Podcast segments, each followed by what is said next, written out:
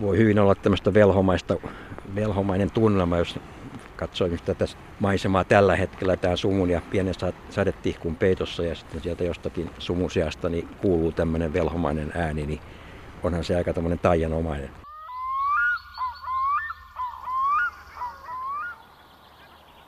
Mitenpä poloisten mieli, kuten on allien ajatus, niinpä allien ajatus kuin on hanki harjun alla, vesikaivossa syvässä.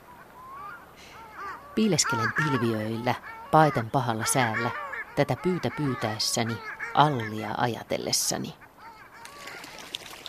Oisi ei saanut Saksastana tavannut Viron takoa tämän naisen soreutta, tämän allin armautta, tämän kasvun kauneutta. Korkealta kokkolenti, halki pilvien havukka, allit aalloilta syviltä, joutsenet sulilta soilta. Ja sitten vielä hieno, alahallon allin mieli, uijessa vilua vettä, alempana armottoman, käyessä kylän katua. Niinpä, Alli mainitaan Kalevalassa ja kansanrunoudessa usein, useammin kuin ehkä mikään muu lintu.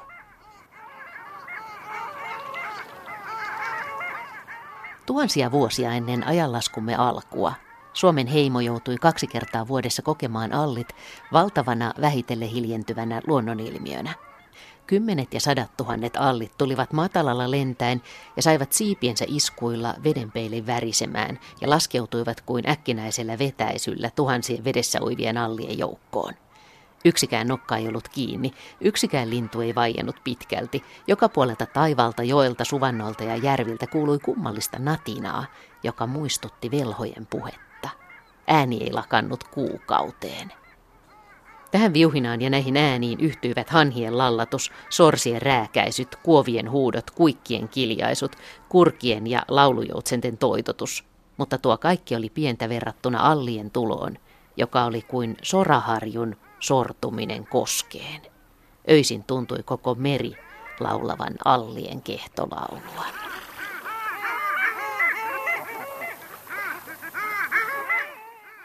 Näin kirjoittaa Yrjö Kokko hienossa kirjassaan Alli jäänreunan lintu vuodelta 1966 ja jatkaa myöhemmin äänen kuvailua, miten sen soiton alapinnasta erottui arkaistinen sävel, jonka hän oli kuullut karjalaisnaisen itkuvirressä tai saamelaisnaisen joijussa.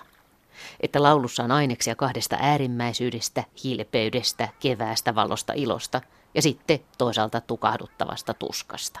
Allin sävel painui heimomme geeneihin tuhansia vuosia sitten, jolloin esi-isämme saivat miltei kaikki vaikutelmansa luonnosta ja luonnonläheisestä elämästä, ja heimomme sielu oli vasta kehittymässä.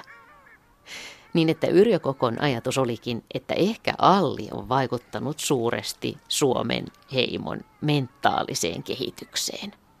Ja hän harmitteleekin kirjassa sitä, että nykytaiteilijat, muusikot, runoilijat, säveltäjät ovat unohtaneet Allin täysin. Yrjö Kokko kuvailee myös hauskasti sitä, miltä allit näyttävät, kun ne lentävät parvessa, jota voisi nimittää makaronimuodostelmaksi. Tai miltä näyttää urosalli seisoskellessaan lyhyet valtavan kokoiset jalat harallaan. Että siinä on jotain nummisuutarin iskosta, mutta samalla se hartiaviittoineen ja kuin terävä miekka kainalossaan tuo mieleen komedia del arten harlekiinin. Ja jossain kohdassa hän kuvailee myös hauskasti alleja, miten ne näyttävätkin vaatetukseltaan risaisilta koin syömiltä.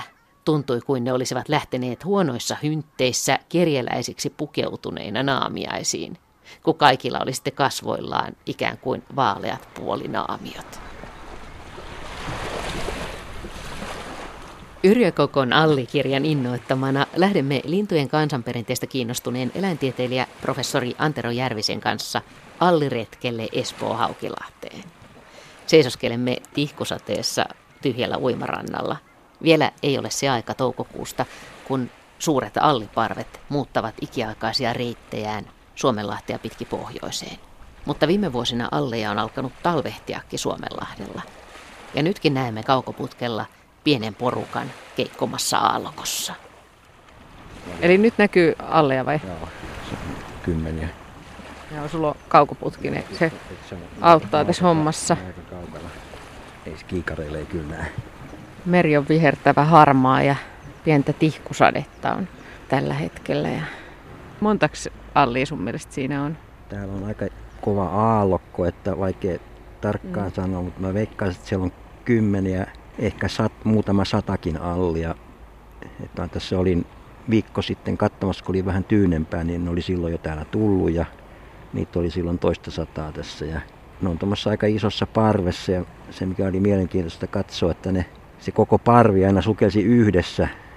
Ne oli ehkä minuutinkin verran siellä sukelluksissa ja yhtäkkiä ne sitten tuli korkit pintaan ja oli vähän aikaa taas pinnalla ja uudestaan niin kuin yhdestä käskystä niin sukelsivat sinne pohjaan ruoanhakuun. Että en ole päässyt tuommoista oikeastaan aikaisemmin katsomaan. Yleensä kun on käynyt katsomassa alle, niin se tapahtuu aika myöhään tuolla toukokuulla sen päämuuton aikana, jolloin ne vaan on lennossa ja kohti Siperiaa menossa, mutta tällä tavalla kun niitä näkee lepäilemässä täällä ennen tätä päämuuttoa, niin pystyy sitten tarkkailemaan tätä käyttäytymistäkin. Hmm. Niin, että hommat tehdään porukassa. No siitä se ainakin vaikuttaa, että ne toimii aika yhtenäisesti. Ja en mä tiedä sitten, saattaisiko ne jopa ajaa sitä osaa sitä saalistaa sitten porukalla johonkin tiettyyn suuntaan, että se on semmoinen joukko saalistus sitten samalla. Niin kuin jotkut toiset koskellot ja muut tekee, saalistaa yhdessä. Onko alleja tutkittu paljon Suomessa? No ei sitä ole kovin paljon tutkittu, koska se on suhteellisen harvinainen muuta kuin muuttoaikana, että pieniä määriä pesii saaristossa ja Lapin tuntureilla, mutta ei sitä ole juurikaan tutkittu. Onkohan nämä täällä Suomenlahdella talvehtineita vai, vai tulleita? Pystyykö sitä sanomaan? No ei sitä pysty sen paremmin, mutta ne on ainakin olla vain jo juhlapukusia, että ne on niin jo pesimään valmistautuneita, mutta en tiedä sitten missä ne on sen puvun vaihtaneet, että ne vähitellen tulee sieltä Itämeren eteläosista pohjoiseen sitä mukaan, kun tuota, niin jäät sulaa ja kevät koittaa. Niin juhlapukusia siis niin kuin koiralla on tämä esimerkiksi vaalea juhlaasu. Joo, ja sitten se pitkä pyrstö jouhi siellä näkyy kanssa. Ja, että niitähän on tosiaan eri maaleita ja tummia, että vähän riippuu siitä, mistä yksilöstä on kyse. Niin alleissa on tosiaan yksilöllisiäkin eroja. No niillä on yksi monimutkaisimpia sulkasatoja, mitä lintumaailmassa on, että ne vaihtaa useamman kerran pukua. Se vaihtaa, onko se kolme vai neljä kertaa vuodessa sitä höyhen pukua. Yrjö Kokko kirjoitti, että Alli jäänreunan lintu, että Alli tykkää olla jään reunalla. Onko se havainnut tällaista? Ja kyllä ne tietysti niin kuin kaikki vesilinjat, kun ne tulee tähän aikaan, niin ne lepäilee sitten siellä jään reunalla. Käy välillä sukeltamassa ja syömässä ja tulee sitten siihen jääreunalle, ettei se siinä mielessä kauhean poikkeuksellinen ole, mutta tietysti se on niitä ensimmäisiä tai ensimmäisten vesilintujen joukossa, jotka tänne merenrannalle tulee ja elelee siinä ja lähellä jääreunaa, niin siinä mielessä se on ihan osuva nimi, niin kuin itse asiassa on koko Allin tieteellinen nimihän, sehän on Klangula hyö maalis nimeltään, että se on talven kaiku, jos sen kääntää niin kuin suomeksi, että talven kaiku on aika kaunis sana. Kun mä lueskelin Yrjö Kokon kirjaa tätä Alli jääreunan lintu, niin Yrjö Kokko kertoi siinä, että näistä peräsulista tämän koiraan, niin voiko päätellä kaikenlaista Allien mielentiloista. Luuletko, että näin voi tehdä? Kyllä varmaan se voi olla niin kuin jännittyneessä tilassa ja, ja, ja nostaa sitä pystyä ylöspäin ja mitä kaikkea sitten sitä viestintää voi sillä pystyllä tehdä, että, että kyllä se varmaan jollakin tavalla ilmaisee sen eläimen käyttäytymistä, linnun käyttäytymistä ja tunnetilaa. Niin kun on allit on tuolla niin kaukana, niin me ei oikeastaan nyt pystytä tästä niitä pyrstöjouhia tai pyrstösulkia ja niiden asentoja niin tarkkaan näkemään. Ja tosiaan ne kohoilee ja laskee tuolla aallokossa, mutta Antero Järvinen, niin minkälaisia omia allimuistoja sulla? Muistaaksä esimerkiksi milloin olet ensimmäisiä kertoja nähnyt alleja? Kyllä ne ensimmäiset allimuistot tulee tuonne 60-luvun loppupuolelle. Nimenomaan Porkkalan kärjessä, kun käytiin katsomassa tätä niin sanottua arktista muuttoa, että se oli hieno elämys. Siihen aikaan meni vielä hirveän paljon ja se muutto oli suht kohta myöhäistä, että se oli vasta toukokuun loppupuolella. Ja jossakin vaiheessa niitä näytti menevän niin kuin vähemmän, että ne olisi niin kuin harvinaistuneet ne allit. Mutta ehkä sitten osittain johtuu siitä, että se muuttoaika on jonkun verran ehkä varhaistunut ja pidentynyt, että niitä sitten menee pitemmällä ajalla. Miltä se tuntuu, kun on oikein hyvä allimuutto? Yhdellä sanalla niin se on mahtavaa, että muistan hyvin semmoisia puolen miljoonan, lähes miljoonan muuttoiltoja, jolloin tuota, niitä alleja Porkkalan kärjestä meni kohti, kohti itää ja koillista jatkuvaa allin huutoa ilmassa ja isoja parvia, nauhamaisia parvia joka puolella ja määrätietoisesti lentävät yhteen suuntaan. Että, Että ne ei ollut mitään tämmöisiä, että ne olisi kierrelleet ja tulleet takaisin, vaan ne olivat todellakin lähtöpuuhissa tai menomatkalla. Niin allimuuttoon liittyy tämä ääni aika vahvasti. Joo, se on osittain ne linnut muuttaa sitten vielä yöllä, että ne sitä allin muutto voi sitten kuunnella, kun makaa teltassa, mennyt nukkumaan ja on jo pimeitä, niin teltaan kaikuu sitten taivaalta sitä allien laulua. Se oot jossain kirjoittanut hienosti semmoisen niin mielikuva, joka mulla on aina käynyt päähän siitä, että miltähän se on tuntunut ihmisistä entisaikoina. Just tämä kevät ja se Allin laulu yössä, kun istutaan nuotiolla ja pitkän talven jälkeen, että miten huikasevalta sen on täytynyt tuntua.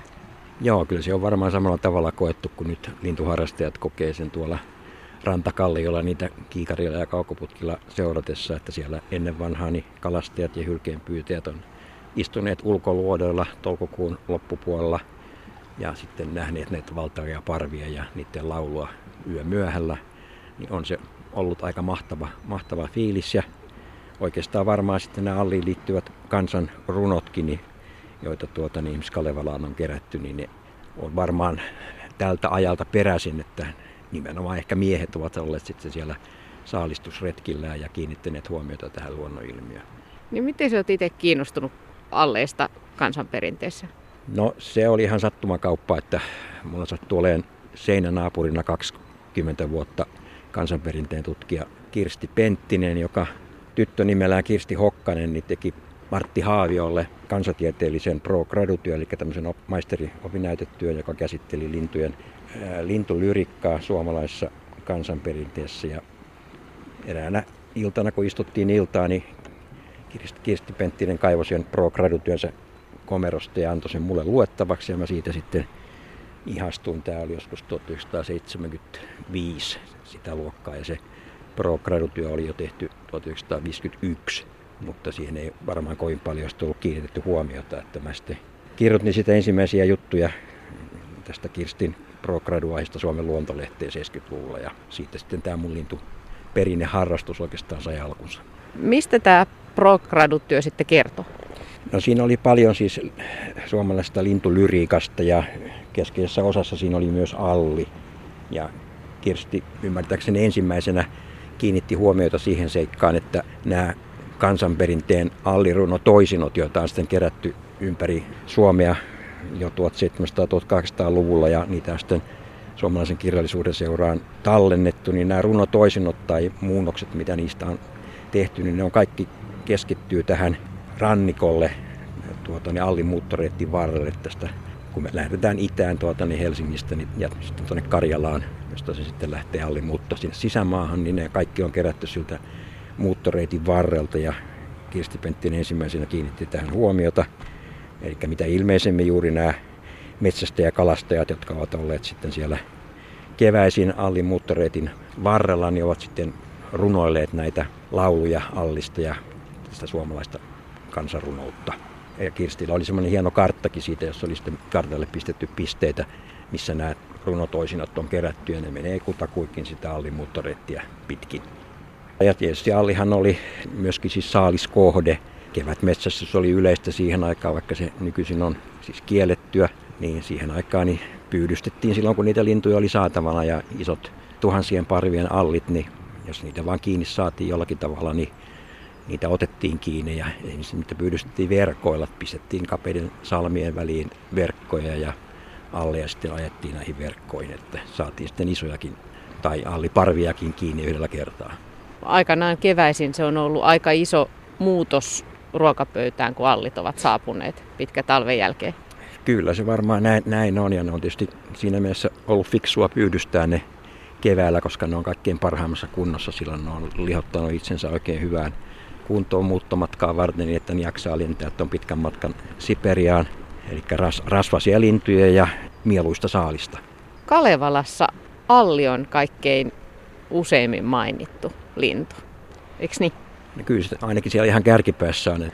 Se on tietysti yksi syy siihen, että silloin tämä kaunis ääni, tämä haikea surullinen alli, mitä tuota Merenlahdista kuuluu tähän aikaan vuodesta, että se on kiinnittänyt se Allin ääni huomiot, ja kun se on vielä tuommoinen suruvoittoinen se ääni, niin siitä on sitten tämä Allin alakuloisuus ehkä saanut tai juontaa juurensa, että on kuviteltu, että Alli siellä poloisena valittaa tuolla jäisten vesien keskellä, että silloin siellä on kurja olla, mutta tosiasiassa se on kuitenkin ihan siellä omassa elementissään, viihtyy hyvin ja näissä kylmissä vesissähän on loppujen lopuksi aika hyvin ruokaa tarjolla, että ne ei ole sitten kuitenkaan niin huono tuottosia nämä vedet.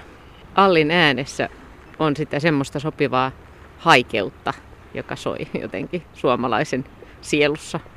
No niin, se kai sopii meille sitten, kun meitä pidetään tämmöisenä mollivoittoisena kansana ja yleensä suomen, sukulais, suomen sukuisia kansoja. Niin, mutta su- suomalaiset on kai sitten kuitenkin kaiken kaikkiaan niin ehkä semmoinen kansa, joka on kaikkein eniten kiinnittänyt Allin huomiota. Ja tietysti se varmaan jos liittyy tähän muutto, muuttoreittiin, että nämä muut kansat ei ole samalla tavalla saaneet elää Allin muuttoreitin varrella. No miten sä kuvailisit Allin laulua?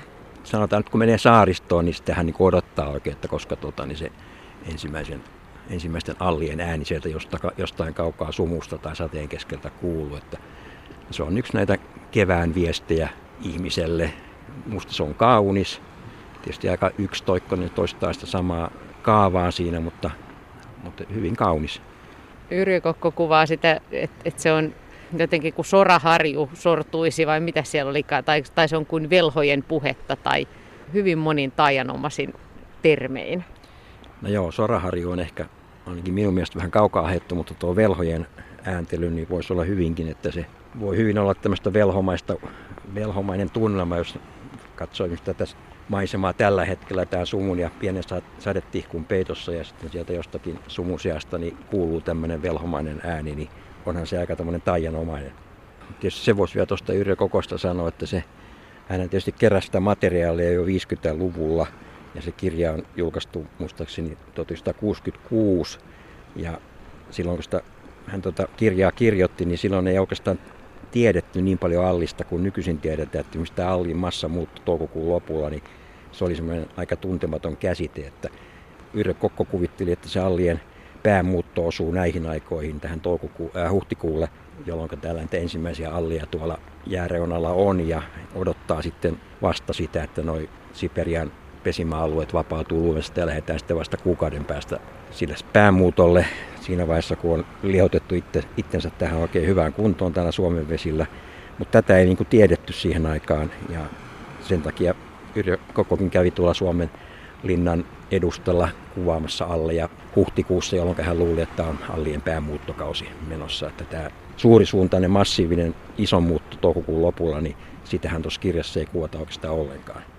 Siis Suomessa alleja pesii tosi vähän, mutta hän kirjoittaa Kilpisjärven alleista ja sinä olet Kilpisjärven asemanjohtajana ollut sillä alueella paljon, niin mistä ne allit sitten tulee sinne? No sitä ei kukaan tarkkaan tiedä, mutta mitä ilmeisemmin veikkaukseni on, että ne tulee kuitenkin Suomen kautta tota, niin Pohjan Lahden perukoiden, perukoista jatkavat edelleen matkaa Torniojokilaaksoa ylöspäin Lapin tuntureille. Niitähän pesi sitten muuallakin kuin käsivarren ylätuntureilla pieniä määriä Pallaksella ja Itä-Lapissa. Luultavasti jatkavat sitten tuosta perämereltä sisämaan kautta Lapin tuntureille luultavasti ei niinkään tule tuota Norjan kautta Norjan länsirannikkoa pitkin, koska siellä on aika vähän kuitenkin alleja ja ne päämuuttosuunta allilla on tuonne Siperia ja tämä meidän allit, jotka täällä pesi, ne on tämmöistä pientä reunapopulaatiota, jotka on sitten tänne sopiviin paikkoihin jäänyt.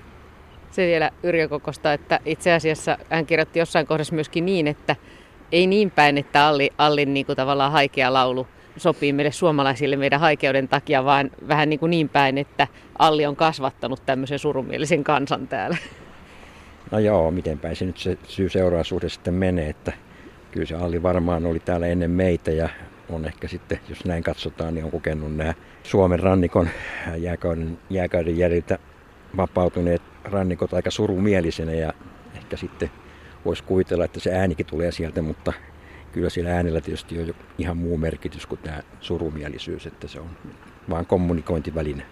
Niin, mutta itse asiassa se Allin laulu muuttomatkalla, se ei ole sitä, mitä usein sanotaan linnun laulusta, että, että linnut kertoo reviiristä ja revirajoista ja täällä, täällä minä, minä hyväkuntoinen koiras nyt olen. Että Allin laulun muuttomatkalla on jotain muuta. Joo, kyllä se varmaan on lähinnä tämmöistä yhteydenpitoa tota, niin, näihin muihin yksilöihin, että se pari pysyy kasassa ja sitten kun ne muuttaa tuolla iltasella ja yötä myöten, niin se ääntely pimeällä taivaalla niin pitää sen porukan kasassa, niin se ei leviä sitten joka puolelle. Ja itse asiassa kun noita Lapin tuntureilla olevia pesiviä alleja katsoo, niin ne on aika hiljaisia, että ei ne oikeastaan ääntele juuri ollenkaan. Se, on, se ääni selvästikin viittaa siihen, että se ei ole sinne pesimäalueelle tarkoitettua ääntä. Miten Alli Kalevalassa, minkälainen on Kalevalan Alli sun mielestä? Kyllä se oikeastaan on tämmöisen, tämmöisenä muuttolintuna. Siellä oikeastaan kuvataan, että eihän Kalevalan mailla juuri Alli pesinnyt. Että se oli tämä lyhyt aika kevättä, jolloin se oli havaittavissa ja sitten loppuaikoina. Ja tietysti syksyllä myöskin, mutta, mutta syksyllä se Allien muutto on tämmöistä vaatimattomampaa, ei niin näkyvää, vaikka määrät on tietysti ihan yhtä suuria, ellei suurempia kuin siinä on poikaset vielä mukana, mutta se ajoittuu aika pitkälle ajalle, ei samalla tavalla muutamaa viikkoa niin kuin tämä kevätmuutto. Ja niitä tota, sitten kyllä on saaristossa ihan samalla tavalla kuin keväälläkin, mutta ne ovat aika hiljasta, silloin ei äänellä paljon. Sillä äänellä on aika iso, iso merkitys. Mutta eikö sitten, jos miettii Kalevalan runoutta, niin eikö Alli sitten aika paljon myös se sana Alli ja se, että, että se ikään kuin sointuu, sopii suomen kieleen kauniisti, niin jotenkin tuntuu, että se sopii siihen runouteen. Tai Allilla saatetaankin viitata johonkin nuoreen neitoon tai jotain tämän tyyppistä. Joo, kyllä se tietysti sopii kielikuvana runouteen. Se on lyhyt ja ytimekäs ja siinä on helppo sitten keksiä näitä loppusointuja esimerkiksi tai muunlaista semmoista runouteen sopivaa, että oikein hyvä, hyvä kohde sinänsä ja Allin nimihän on varmaan aika vanha. Se luultavasti on tuonne onomatopoettinen, eli tähän ääneen liittyvä nimi. Se Allin huutelu tosiaan kuulostaa niin siltä, niin kuin se toistaisi sitä omaa nimeänsä Allia. Onko niin, että muinaiset runolaulajat ovat olettaneet, että ihmiset tietää luonnosta sen verran, että nämä esimerkiksi nämä että tämä luonnontieteellinen pohja on sellainen, että sitten kun käytetään sanaa alli, niin kaikille tulee samoja mielikuvia. Vai onko allisanaa käytetty jotenkin väliästi kuvaamaan vähän kaikkia vesilintuja sen takia, että se kuulostaa hyvältä? Mä luulen, että se tietämys on ollut aika että myös Yrjö Kokkohan tuossa kirjassa viittaa siihen, että, että tätä suomalaista kansanrunoutta ei voi ymmärtää, jos se jollakin tai aika korkeallakin tasolla niin tunne luontoa ja, ja, ja, ja mitä ilmeisimmin nämä ne henkilöt, jotka tätä runo, näitä runoja on luonneet, niin niillä on ollut tämmöinen hyvä perustuntemus siitä heidän alueensa luonnosta. Ei tietysti samanlaista käsitystä kuin meillä, mutta ovat hyvinkin tarkkaan sitten tarkkailleet tuota, niin näitä lintuja jopa lähietäisyydeltä ja tehneet niistä yleistyksiä. Et mä luulen kyllä, että se on, perustuu tämmöiseen hyvin tarkkaan luonnon havainnointiin. Antero Järvinen, paljonko alleja tällä hetkellä on Suomessa?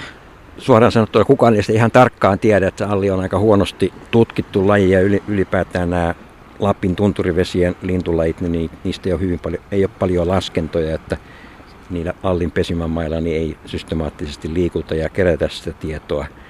Mutta sen voi sanoa, että se on aika harvinainen ja luultavasti ollut iät ajat suhteellisen harvinainen. Jos esimerkiksi tuosta Yrjö Kokon kirjasta saa jotakin vinkkiä, niin Kokko sanoo siinä, että Kilpisjärven rannalla, siis Suomen puolen rannalle, joka on noin 20 kilometriä pitkä rantakaistalle, niin hän löysi sieltä tai havaitsi siellä vain kolme alliparia sillä pitkällä rantakaistaleella ja mä olen sillä samalla alueella ollut 45 vuotta lintuja tutkimassa ja itse asiassa tapasin Yrjö Kokonkin ennen kuin hän kuoli vuonna 76 tai 7 siellä Kilpisjärven retkeilykeskuksen pihassa ja jutteli hänen kanssaan linnuista jonkun verran. No minkälainen tyyppi hän oli? Hän oli hyvin semmoinen jäyhä, ehkä vähän pelottavakin. Nuoren opiskelijan niin, niin. silmin, niin, joo. Kyllä, ja tota, niin hän taisi kuolla sitten jo vuoden päästä, taisi kuolla 77, ja tämä oli ihan sitten edellisenä kesänä sitten, kun mä hänet siellä ensimmäistä ja viimeistä kertaa tapasin, ja itsekin on niitä alleja siellä liikkunut ja etsinyt samoilta paikoilta, että siinä kirjassahan kuvataan Mallan luonnonpuistoa ja Kokko etsi sieltä alleja, mutta ei löytynyt ja siellä nykyisinkin on ehkä yksi tai kaksi paria näillä tietyillä pikkulammilla. Ja Kilpisjärvelläkään ei luultavasti enempää kuin se kolme allia, minkä Kokkokin silloin 50-luvulla sieltä löysi. Puhuitteko te Yrjö Kokon kanssa kun te tapasitte? Muistatko? No, suoraan sanottuna en muista, että se ei kauhean pitkä se keskustelu ollut siinä, että hän odotti postipussia, että hän oli lähdössä sieltä Rovaniemelle ja oli siinä retkeilykeskuksen rappusilla ja siinä vähän aikaa keskusteltiin, mutta No oliko, oliko sä lukenut kuitenkin näitä kirjoja, että tiesit kuka olin, on? Ja... Olin, olin. Mä itse asiassa katsoin tuon Alli Jääreuna lintu, että mulla on itsellä se kirja, että se kirja, siinä lukee, että Antero 73, että se on 1973 mulle itselle tullut ja olin sen lukenut jo silloin. Ja, että kyllä nämä oli tuttuja nämä kokon kirjat. Kun olet itse nähnyt näitä alleja siellä Kilpisjärven alueella pesimässä tai muuta, niin minkälaisia muistoja sulla niistä on, mistä niitä voi löytää?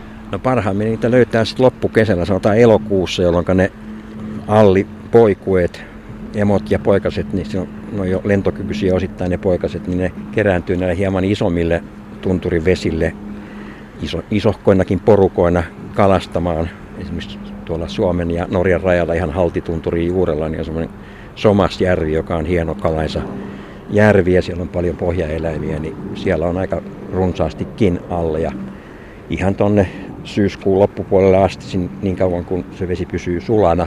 Ehkä tällöin niitä pystyy siellä helposti tarkkailemaan ja tietysti harmillista on se, että tunturillahan käydään aika paljon kalassa juuri tällä elokuun puolivälille, että osa näistä alleista sitten jää jopa verkkoihin, että ne, niin siitä ei voida sitten välttää tämmöisiä pieniä ikäviä tragedioita. Mutta siis näitä pesimälintuja on tosiaan Suomessa aika vähän ja su- se suurimmassa lentää tästä ohitse Suomenlahtea pitkin ja painelee sinne Siperiaan. Joo, kyllä. Pesi näillä märttämällä märällä tunralla, joka on aika erityyppistä kuin tämä Suomen Lapin tunturit, että se on aika tasasta ja soista maastoa, että se on tietysti siinä mielessä turvallista pesimäpaikkaa, että siellä on näitä lampareita ja lampareissa pieniä metässaarekkeita, mihinkä naalit ja ketut ja muut eivät pääse ryöstöretkille.